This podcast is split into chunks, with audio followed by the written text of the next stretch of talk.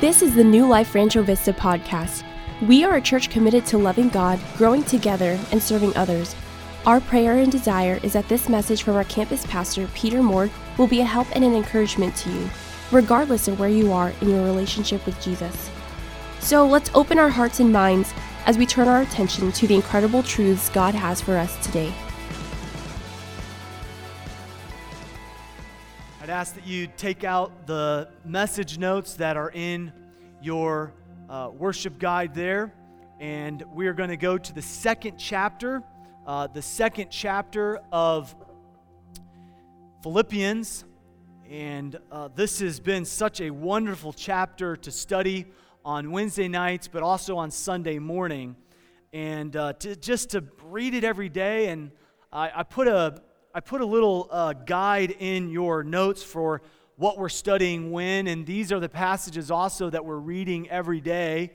So, every day this week, I would encourage you to read the second chapter of Philippians. It'll take you uh, about two minutes to read through that entire chapter. And I, I really believe that this is, if not the greatest uh, passage of Scripture that the Lord allowed the Apostle Paul to write. Of course, we believe that uh, the Holy Spirit, the Spirit of Jesus, who is one with God, um, indwelled and moved the Apostle Paul to write these words. And so we do not believe that these are words from men. We believe that these are the very words of God given to us through men, but, but given to us from God. And so Philippians chapter 2 gives us a window into what God was wanting to speak to the church at Philippi, but it also gives us a window of what He wants to say to us as well. These are words that are just as true today as they were back then, the first century, uh, in a Roman context. Um, in fact, there are still ruins. I was able to go to this area of the uh, area of Greece, uh, modern day Greece, uh, a few months ago. And, uh, and it's just remarkable to see how many ruins and how many cities uh, there are still uh, from the first century. Um, there are still ruins uh, in Philippi. There are still, um, there's a massive uh, ruin. In fact, some of the greatest ruins in, in Philippi uh, are are these Roman edifices and, and, and incredible builds that they did not have the technology that we had today, but uh, that we have today, but they, they did their best and they were proud of it. In fact, one of the things that's interesting about this context is the church at Philippi was extremely proud. The people in that church were extremely proud to be a part of the Roman Empire. Um, they were so proud to be called Romans. Rome had done so much for their city. Rome had built so many great things. Rome had made their city comfortable. Roman, Rome had brought their city out of, out of poverty into uh, just a wonderful thing. I mean, they had running water, they had all of these conveniences because they were now a Roman city. They were proud to be Roman. And uh, they were proud to have the uh, bald eagle as their symbol, which is our symbol today as well. They, they had this patriotism as Romans. And Paul, throughout this letter, is going to tell them wait a second, that's not bad. In fact, he never tells them, hey, it's bad to be proud that you're Romans.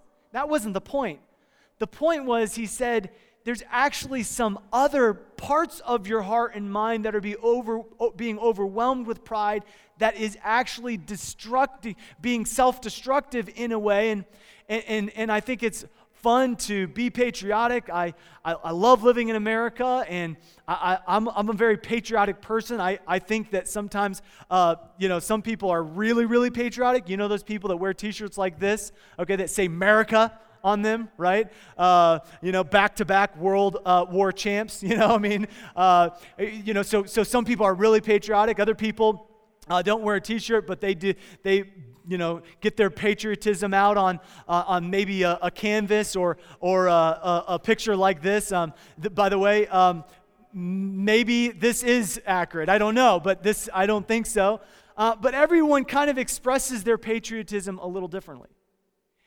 And in this context, he's saying, be patriotic by all means, uh, celebrate the, the, the citizenship you have here on earth, but don't forget that earth is not the end. And let me just say to our church today and, and, and to everyone here earth is not the end. That there is an eternity waiting after our brief time here on earth. Now, you say, as some of my friends have said in the past, well, I, I just don't believe that. I, I, I, just believe that we sit in the grave. And to you, I would say that the evidence points otherwise. But listen, even if you sit in the grave, I truly believe that you need to make the most of the time that you're here on earth. And that the greatest way to do that is through the way that God has given us, by the way, in this passage of Scripture. Now, this passage of Scripture is actually the thesis for every other part of the book of Philippians. Now, in order to try to explain that to you, uh, I, I couldn't, and so uh, do it as, as well as uh, a, a pastor in Oregon did. So I want you to watch right now, kind of a breakdown. It'll be about 60 seconds, but a breakdown of the book of Philippians, okay? Paul's letter to the Philippians. The church in Philippi was the first Jesus community Paul started in Eastern Europe, and that story is told in Acts chapter 16. Philippi was a Roman colony in ancient Macedonia. It was full of retired soldiers, and it was known for its patriotic nationalism. And so there, Paul faced resistance when he was announcing Jesus as the true king of the world. And after Paul moved on from there, those who became followers of Jesus continued to suffer resistance and even persecution, but they remained a vibrant community faithful to the way of Jesus. Paul sent this letter from one of his many imprisonments, and for a very practical reason. The Philippians had sent one of their members, Epaphroditus, to take a financial gift to Paul to support him in prison. And Paul sent back this letter with Epaphroditus to say thank you and to do a whole lot more. The design of this letter doesn't develop one single idea from beginning to end like many of Paul's other letters. Rather, Paul has arranged a series of short, reflective essays or vignettes and they all revolve around the center of gravity in this letter, which is a poem in chapter 2.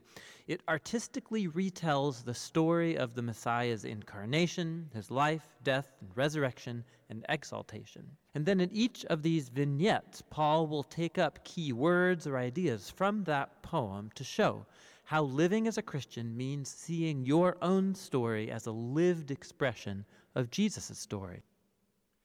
So let's take a minute and read that poem. If that's the key, if that's what unlocks every other part of this passage, let's read it, okay? Because we're not here to study what our own philosophies are. We're here to learn what Jesus said and, and, and what the Holy Spirit said through the Apostle Paul. So this is the, the poem. And I'm going to start in verse number five, and I'm going to read down through verse number seven, okay? Um, and, and verse number eight, actually.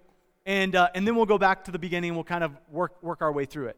Says this Let this mind be in you, which was also in Christ Jesus, who being in the form of God, thought it not robbery to be equal with God, but made himself of no reputation, and took upon him the form of a servant, and was made in the likeness of men. And being found in fashion as a man, he humbled himself and became obedient unto death even the death of the cross. Now, when it says he humbled himself, what he's using there is a word that he's going to tie through the rest of chapter 2. in fact, the first time this exact same word is used is up in, in verse number 2 when he says, um, Therefore, verse number 1, I'll, I'll so you kind of get the, his context. Therefore, if any uh, consolation in Christ, uh, any comfort of love. So if there be any of these things, if Christ is supporting you, if, if, if there's any comfort from the fact that Jesus uh, is, is in control, that he's powerful enough to, to love you even when you don't love yourself, um, if any fellowship of the Spirit, meaning the, you're working with the Spirit to get things done, uh, that's, by the way, the process of grace. If any bowels, okay, so we would use that physically. He's using it metaphorically, spiritually, to say compassion empathy, uh, and mercies, fulfill ye my joy. He said, nothing would be, nothing would make me more joyful than, than if ye be like-minded. Well, what do you mean like-minded? Well, having this mind, that's in chap, chapter 2, verse number 5. This mind that Jesus had, like-minded, the same love, so the same love that Jesus used, you use.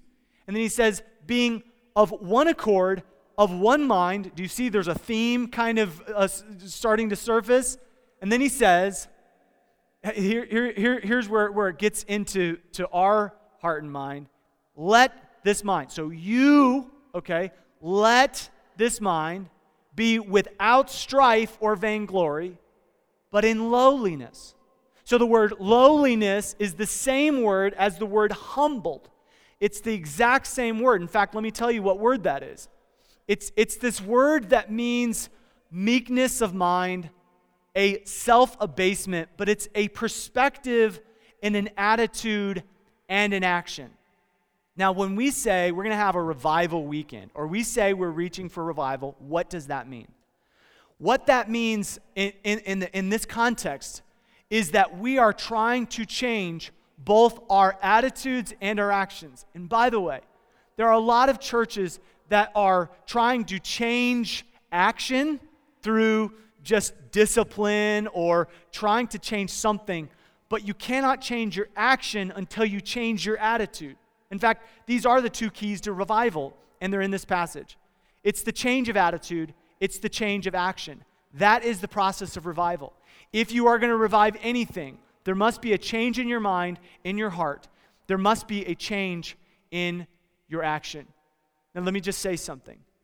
Personally, I know a lot of you are praying and have set lots of things in, in, in your heart and mind to do in 2020. But if it does not change in your heart, if your desires do not change, if your perspective cannot change, if something inside you does not change, something outside of you will not change. That your actions cannot change. Now, they can change for a little while. How many of you know you can kind of fake it for a little bit?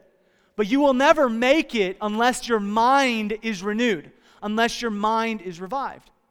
Let me put it this way our church will not be here in a couple years if we do not continually make adjustments. We have to continually make adjustments. By the way, I will not be married to my wife next year if I do not continue to change my mind about how I view my relationship. If I do not have a change in attitude, I will never be able to change my actions in order to have the relationship that I want. In, in, in, fact, this is a remarkable quote, but, but, but one of the things that I've noticed through working with hundreds of couples is this that humility, specifically humbling ourselves, having a change of mind about ourselves, humility is the oil that allows relationships, the gears in the relationship, to run smoothly. If you have a car, and there's some mechanics in here, I'm not a mechanic, okay? Um, and, and, and trust me, you do not want me working on your car, okay? Uh, so I will be glad to talk to you about anything. Uh, but if you bring up your car, I'm to say, I'm sorry, uh, I got nothing, right? But the thing I do know is that I have to change my oil. Why? Because the oil uh, gives the gears in the engine, okay, whatever they're called, pistons or whatever, okay? Um, I, I, know the hubcaps are on the outside, okay? I'm not, I'm not that bad, okay? So, so, so, so the gears in the engine, okay, that, that oil pumps, it's p- pumping that oil.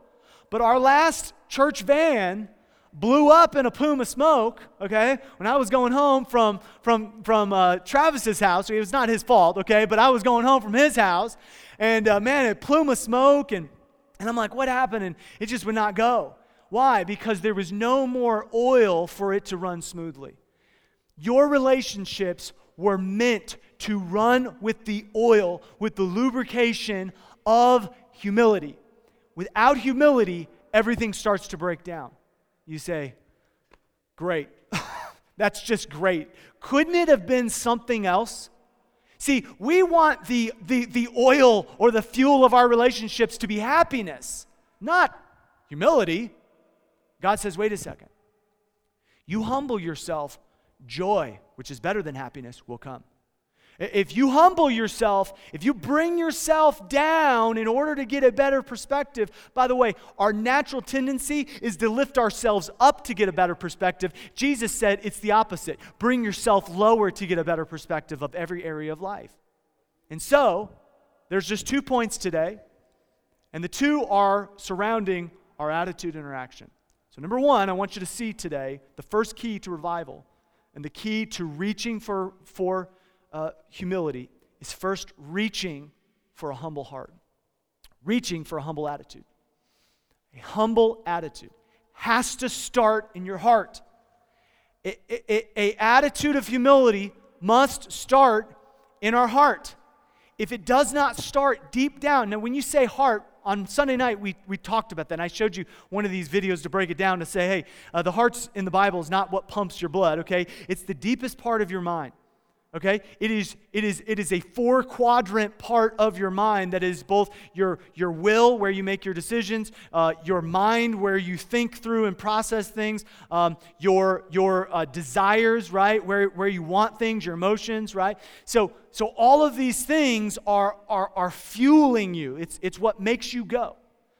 But humility must be a part of that in order for it to go the way that god wants it to and so, with a humble attitude, you must say, well, why?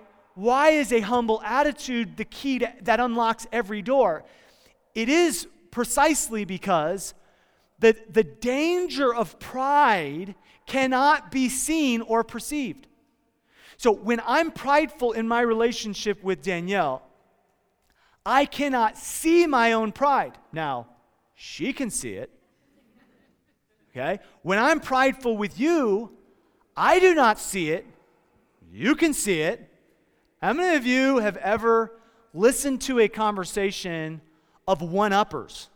You ever been in that? It's like, oh yeah, well, one time. It's like, whoa, whoa, whoa, what's happening? I mean, unless you've walked on the moon, okay, you're going to lose that conversation to someone, right? Because someone's always done something better than you.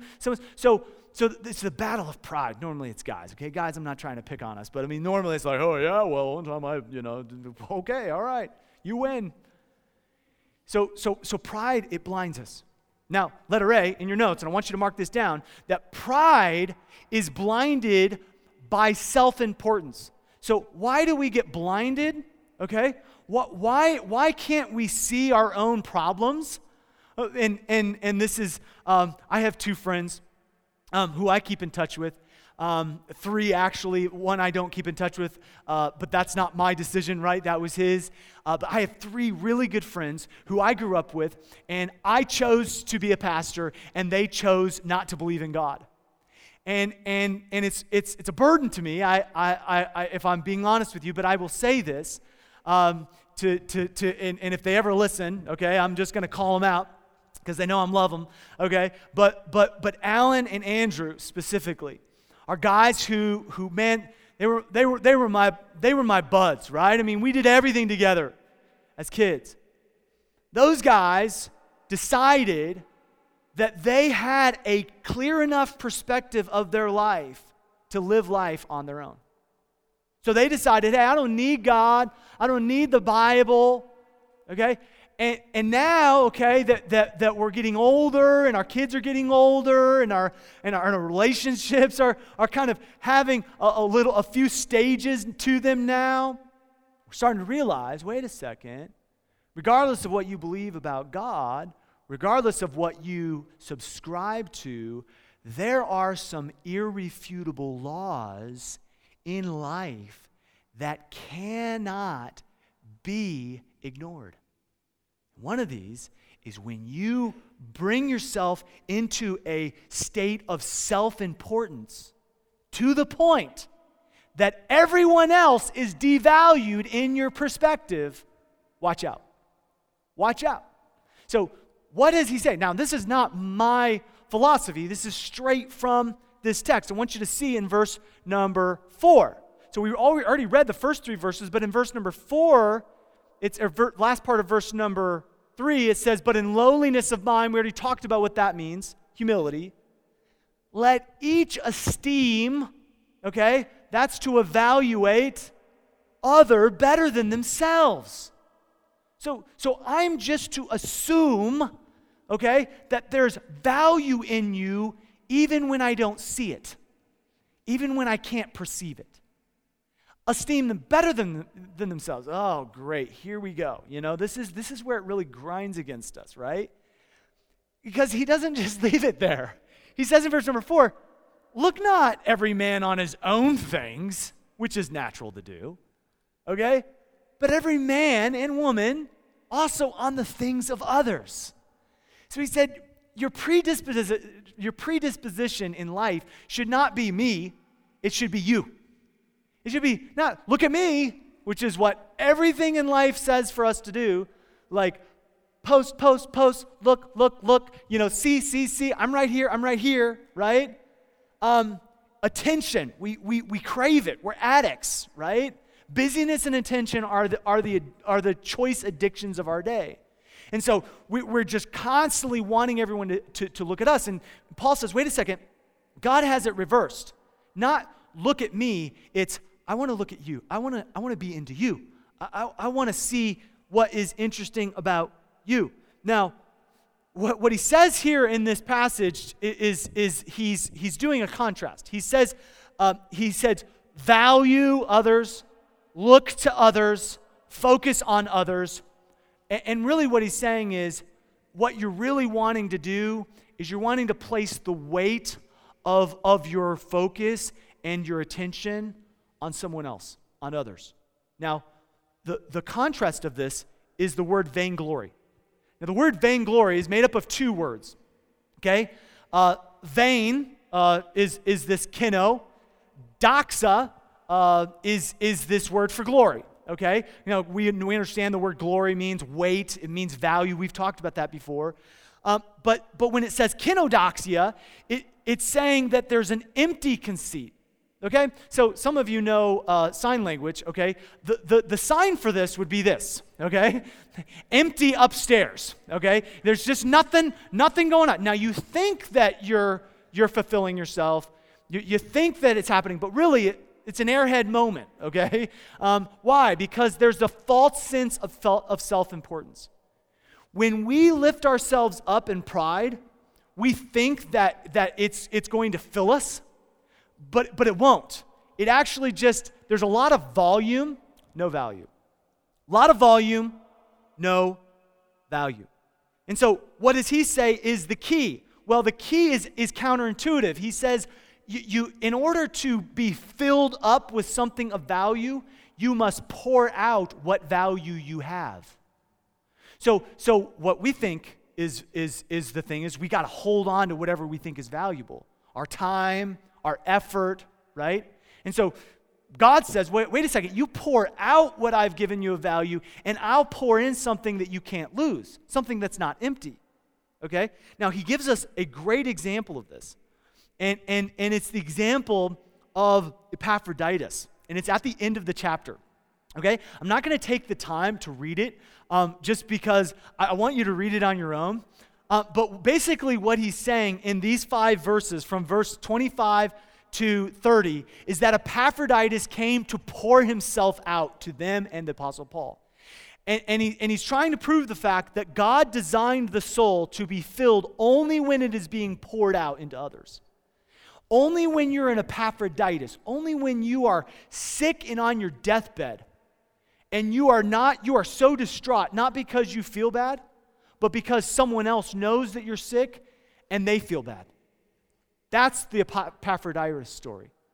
And when you read that this week, I really hope you'll understand that's the type of friend, that's the type of husband, that's the type of wife, that's the type of person that God has called each of us to be.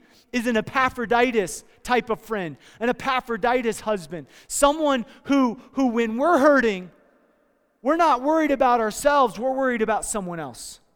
See, when we are if fixated on our pain, we will lose sight of the purpose for our pain.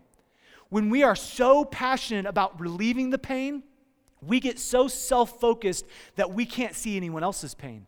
And what we forget is that that person's pain in front of you is the key to relieving your own pain. If you will pour yourself into someone else who's hurting, there is a gift that is given. It is called the gift of grace. It is the gift of help. It is the gift of renewal that God says only comes when we're, when we're self sacrificing, when we're willing to go beyond our pride, go beyond our self importance, and say, No, I want to I want to pour out into you. And so this is the Epaphroditus story. the fact that he was poured out into the church at Philippi. And selfishness is seeing our will and desire as more important than God's will and desires. By the way, let me just tell you something that when we're selfish, do you know what we're saying?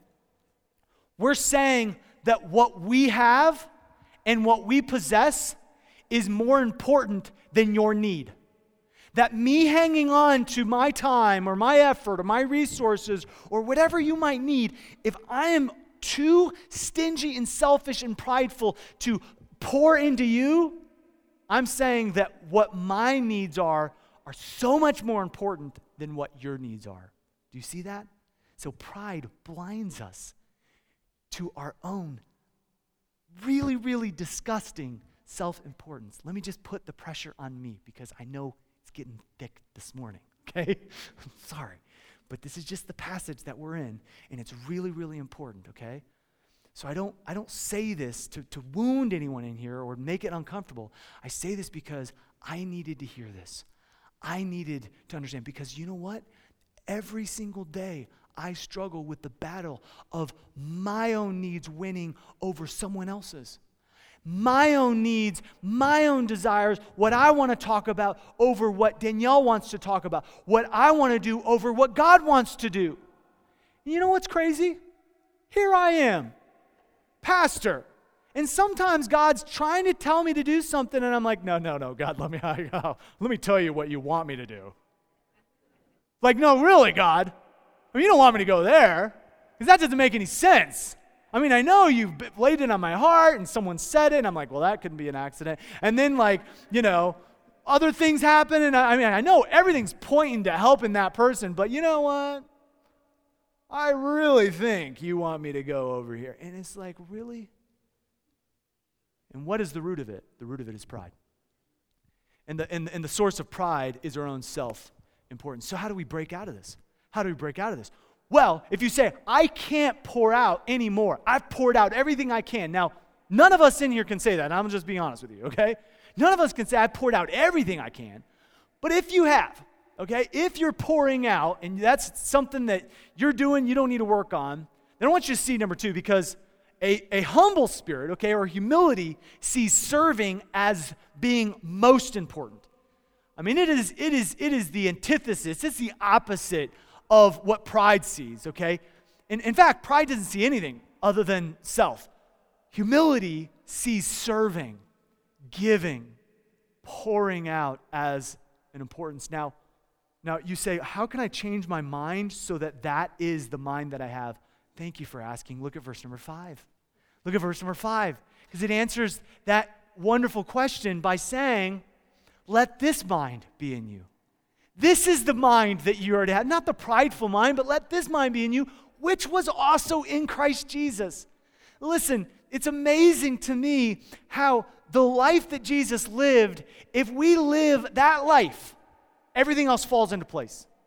And if we don't live that life, everything else falls apart. You say, wait a second, hold up. That's where I take you to task because I'm trying to live for Jesus and everything's falling apart. Let me just say something to you. Sometimes we label falling apart when God says, no, that's falling into place. Sometimes we say, oh, wait a second, that's not, that, that wasn't supposed to happen. And God said, if you only knew what was going on here, if you only knew the purpose of your pain, if you only knew what I was doing. You see, what I'm doing is I'm doing surgery on your thinking, on your attitude. I am taking your attitude out and I'm placing my attitude, my desire, my perspective. Let this mind be in you, which was also in Christ Jesus. Who? Who? Jesus, being in the form of God.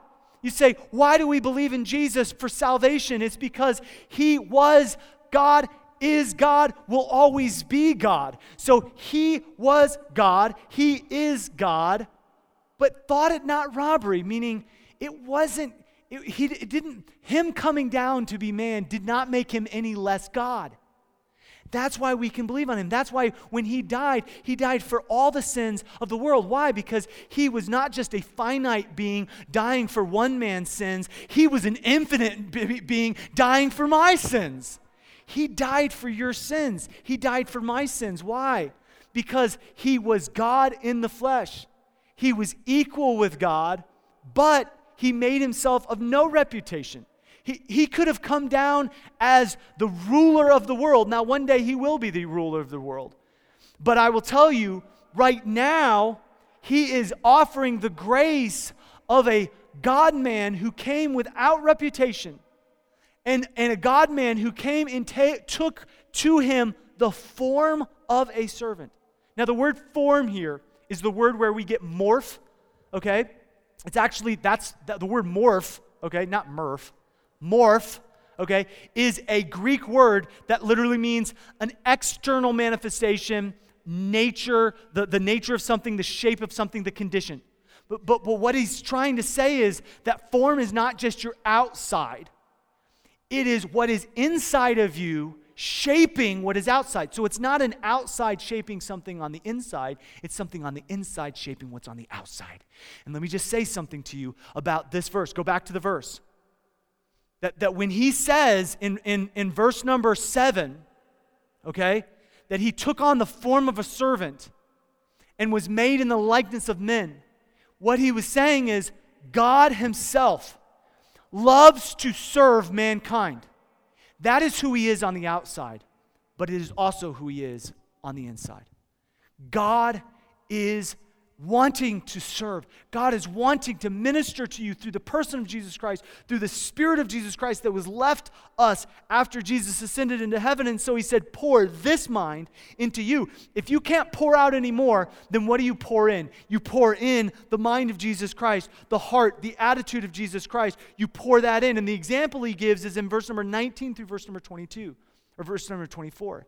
And it's the example of Timothy. In fact, uh, put this up. He says that, that Timotheus or Timothy uh, is going to come to you, verse 19. But verse 20, he says, that I have no man like minded. So I have no man who's poured in the mind of Christ about being a servant, about being humble. I have no one like that but Timothy. Timothy is the one who is like minded. Timothy is the one who has poured in the mind of Christ. Timothy is the one with a humble heart, with a servant mind. Timothy is that one who has morphed into looking like, acting like Jesus Christ, not just on the outside, but on the inside. Now, let me contrast this with pride, humility with pride, and then we'll go to the next point. And we'll be done. There's something about pride that, that really makes us feel good at first and gives us so many regrets later. You see, pride, it, it, it has this way of, of puffing up, okay? Uh, much like a balloon. And so, it, when you blow a balloon up, a little more, Actually, this person's really prideful. Okay? The, the more you blow, the bigger it gets. The more you blow air into a balloon, the more puffed up it becomes. But the thing about a balloon is the more you blow into it, the less stable it becomes.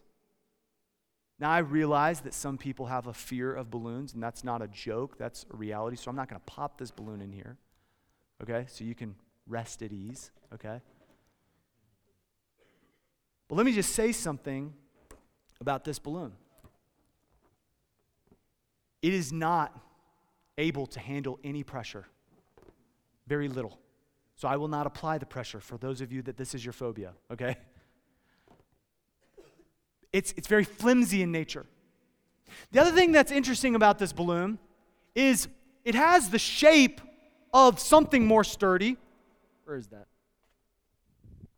I always lose my props, you know? It's what, what in the world? Uh, it's gone. It was there and now it's gone.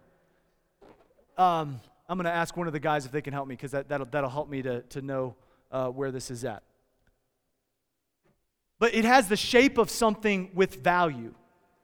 But a balloon, what is a balloon? Like five cents? Maybe? Four cents? The reality is, pride makes you feel like everything is, is okay.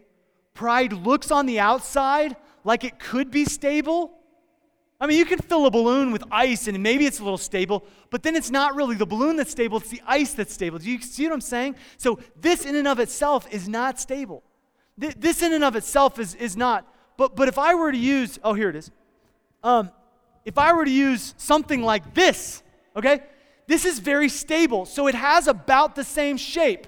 It has about the same uh, look on the outside, but, it, but there's something inside of this that allows it to be incredibly stable. In fact, I can't stomp on this balloon, otherwise, it will lose its shape. But I mean, literally, if, if I stomp on this as, as hard as I can, okay, it, it maintains its shape. It's very durable, it, it lasts, it, it, it's able. But the thing about humility is not just its durability. It's, it's not just its, its ability to, to go through different situations and, and, and be compressed and, and, and, and last the test of time. It's not just that. It's that it is constantly being filled with something that the substance on the inside, okay, is able to endure. So it's not about the external. In fact, the reason I'm using this ball is the exterior is coming off. And it's revealing what is on the inside. Now you'll notice on this ball, there, it doesn't, it, it's not whole, right? There's not, it's not full, but it's revealing the fact that this plastic on the outside is not what matters. It is the foam on the inside. Now, let me just tell you something that humility is the foam on the inside. Humility is the heart of saying, God, I, I just want your plan in me. I don't care what it looks like on the outside. And the problem is, we want the balloon life because it's a lot easier, it's a lot faster, and it looks really nice. But let me just tell you something about this life the life of pride, the life of, of, of arrogance, self importance, will never last. It will never last. Might last for a little while. It'll never last. It's empty. So you say, man, I, I feel empty. And, or, or you say, man, I want humility, but, I, but I'm not whole. Let me tell you, you can still be humble if you're not whole. And, and, and the moment you feel like, oh, yeah, I'm doing good at this humble thing, you just lost it. You just lost it. Why? Because humility is not a self achievement, it is something that God brings us to through our self abasement. And so it's not just a mind, it is, it's a heart and mind, but it's also action, it's obedience. So, number two is a humble obedience. So, the key is not just your attitude, but it is your obedience. And the key thought from this last one, I don't want to I don't want to belabor the last point, but but we need to put ourselves aside long enough to put others first. True humility just says, you know what, I don't want to put someone else first, but in this moment I need to in this moment, I can't afford to be first here. I can't afford to put my idea first. I'm going to actually listen to your idea. Amazing what happens in a relationship when there's not a fight to who can say what. There's actually a fight to say, no, no, no, you go. No, no, you go. Like, like no, no, this is your, no, I want to hear from you. I want to hear your side. That's humility. And so it's not just humble attitude, it's humble obedience. This is found in verse number 8 through verse number 18. And in letter A, we, we see that verse number 8 through verse number 12, humble obedience brings glory to God. It brings God glory. It brings glory to God. It brings God glory. There, there's a wonderful story here of God receiving glory in the person of Jesus Christ. And if that mind of humility is in us, he receives glory from us. I want you to see this. Verse number, verse number, uh, we already read verse number eight. Let's read verse number nine. Wherefore God also hath highly exalted him and given him a name which is above every name, that the name of Jesus Christ, at the name of Jesus Christ, every knee should bow of things in heaven, things in earth, that's us, and things under the earth, that every tongue should confess that Jesus Christ is Lord to the glory of God the Father. Wherefore, my beloved, so he's talking to church family. He's talking to people who know uh, God, the people he loves in the church here. He says, As ye have always obeyed, not in my presence only, but now much more in my absence. Work out your own salvation with fear and trembling. Now, this does not say to work for your salvation, okay? This is saying that there's something being put inside you by Jesus Christ, and now you're going to work out what has been put inside. Jesus has poured in his forgiveness, his salvation. Now you're going to work it out. The reality of most people is that we struggle not with the idea of Christianity, we struggle with the implementation of Christianity. In fact, uh, G.K. Chesterton, one of my favorite authors and uh, theologian uh, of yesteryear, he, he said this. He said, that Christianity has not been tried and found difficult. Christianity has been tried or has been found difficult and left untried. Many people don't try Christianity and say, oh, yeah, man, I, tried it. I, I did everything that God wanted me to do, and then it just it wasn't enough. Now, many times it's just you start, you start and you're like, oh, wow, whoa, okay, this is not right. See, because Christianity, in the walk of, of humility and obedience, it's hard up front, but it's so much better in the end. It's difficult at first surrender, obedience, following Jesus. It's difficult at first. I'm not, I'm not going to lie to you. It's tough at first. But when you surrender your life to Him, your Creator, everything else starts to fall into place that you couldn't have put into place yourself. And so there's a humble obedience. There's a humble obedience here. And I want you to see that it brings glory to God, brings glory to God. But, um, and, and the key thought here is that God receives glory through actions, the actions of those who are willing uh, to, to live life, a live, live a life that pleases Him. We were and are created for His good pleasure. Uh, we bring glory to God uh, through that. But, but the reality is, and we're going to study this the next three or four weeks, th- the theme of this book is joy. And humble obedience uh, brings you joy. It brings you joy. Now, the reality is that I can't conjure up joy. Happiness is what happens to you, joy is what Jesus gives. And so, if you forget everything else that's said this morning or this entire revival, if you could just remember this one verse, and it's verse number 13. By far one of my top five, four, four or five verses in the Bible. And it's this verse, verse number 13. For it is God which worketh in you, both to will and to do of his good pleasure. I was made to bring God pleasure, but God works in me so that I can bring him pleasure. Sometimes I don't want to bring God pleasure, I want to bring myself pleasure. But it's God that works in me to bring him pleasure. Sometimes I don't bring God pleasure. And when that happens, it's not God working in me, it's me working in me. So it's God that works in you for his good pleasure. Can we say that verse together? For it is God which worketh in you both to will and to do of his good pleasure. Friend, that is the key. You say, I don't know if God's working in me.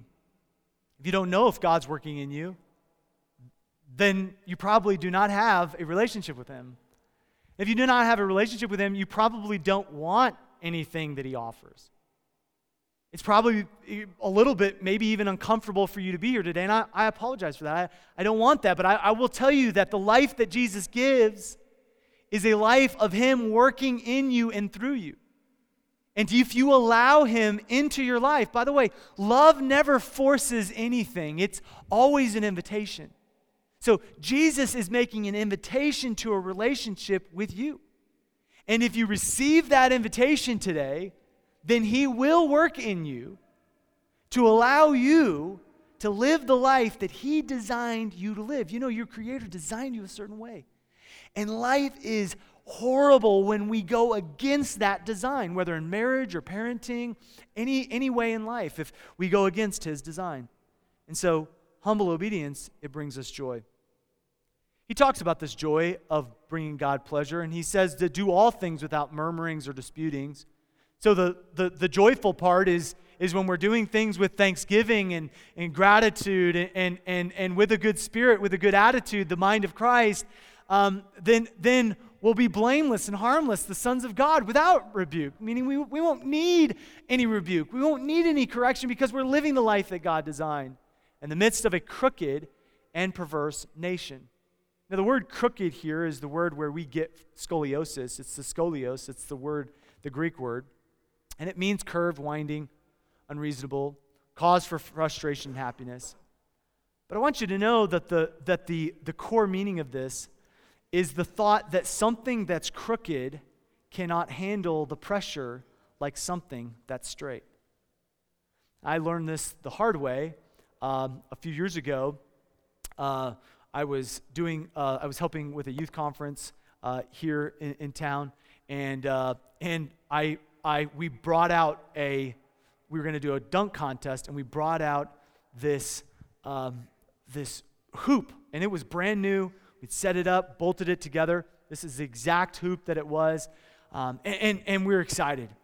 The first teenager that jumped off of a trampoline and went to go dunk it, this whole piece snapped off. I mean, the whole thing broke. It was a bust. We, we, couldn't, we couldn't figure out why it happened. And, and, and one of the engineers in the crowd walked up to me and he said, Hey, next time you do that, try a straight hoop. It was, Well, why? Because something that's straight and narrow, something that's right up and down, it can take someone jumping on it and hanging on it. But when it's crooked, Go back to the other one. When it's tilted, when it's when it's at a slant, it can't handle the pressure of their weight. Let me just say something. The thing about our generation is it's a crooked and perverse generation.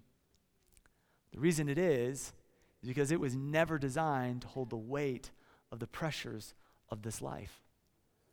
The life that God has called us to live is not a crooked and perverse life. It is a humble life of obedience to Him.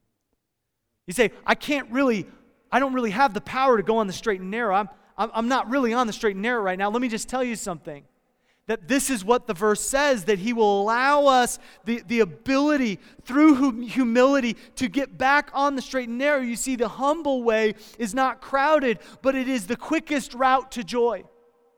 And when we go right to the mind of Christ, look at what happens in, in verse number, I think it's 16. Guys, put up verse number 16 for me. It says this holding forth the word of life. So it's all about the word of life. By the way, this is talking about this, this book right here. That I may rejoice in the day of Christ, that I have not run in vain. You don't want to climb the ladder and realize it's leaning on the wrong building. Neither labored in vain. Yea, and if I be offered upon the sacrifice, that means poured out. That, that word offered means poured out, the sacrifice, the service of your faith. I joy and rejoice with you all. For the same cause, also do you joy and rejoice with me. True joy comes when we realize that Christ gives us the power to take humble action. I want you to see the takeaway and then we'll pray. That revival, a revival of a humble action, albeit just one or any humble action. The revival of humble action produces God powered traction. You want traction in your life? Traction in your relationship. It's not a, a self help theory, it is a God help theory. And this is what God promises to do for those who humble themselves enough to obey Him. 1 Peter 1, or 1 Peter 5, verse number 5 says this If all of you subject to one another and clothed with humility, for God resisteth the proud, but he giveth grace, he giveth empowerment, divine empowerment to the humble. So humble yourselves, therefore, under the mighty hand of God. We heard about that mighty hand last night. The mighty hand of God, that he may exalt you in due time. You want to go up? The way is down. Humble yourselves before God today. Thanks again for listening. If you would like to learn more about our church or how to get connected, check us out online at findnewlife.church or find us on Instagram, Twitter, and Facebook under the handle Find New Life. Have an amazing day.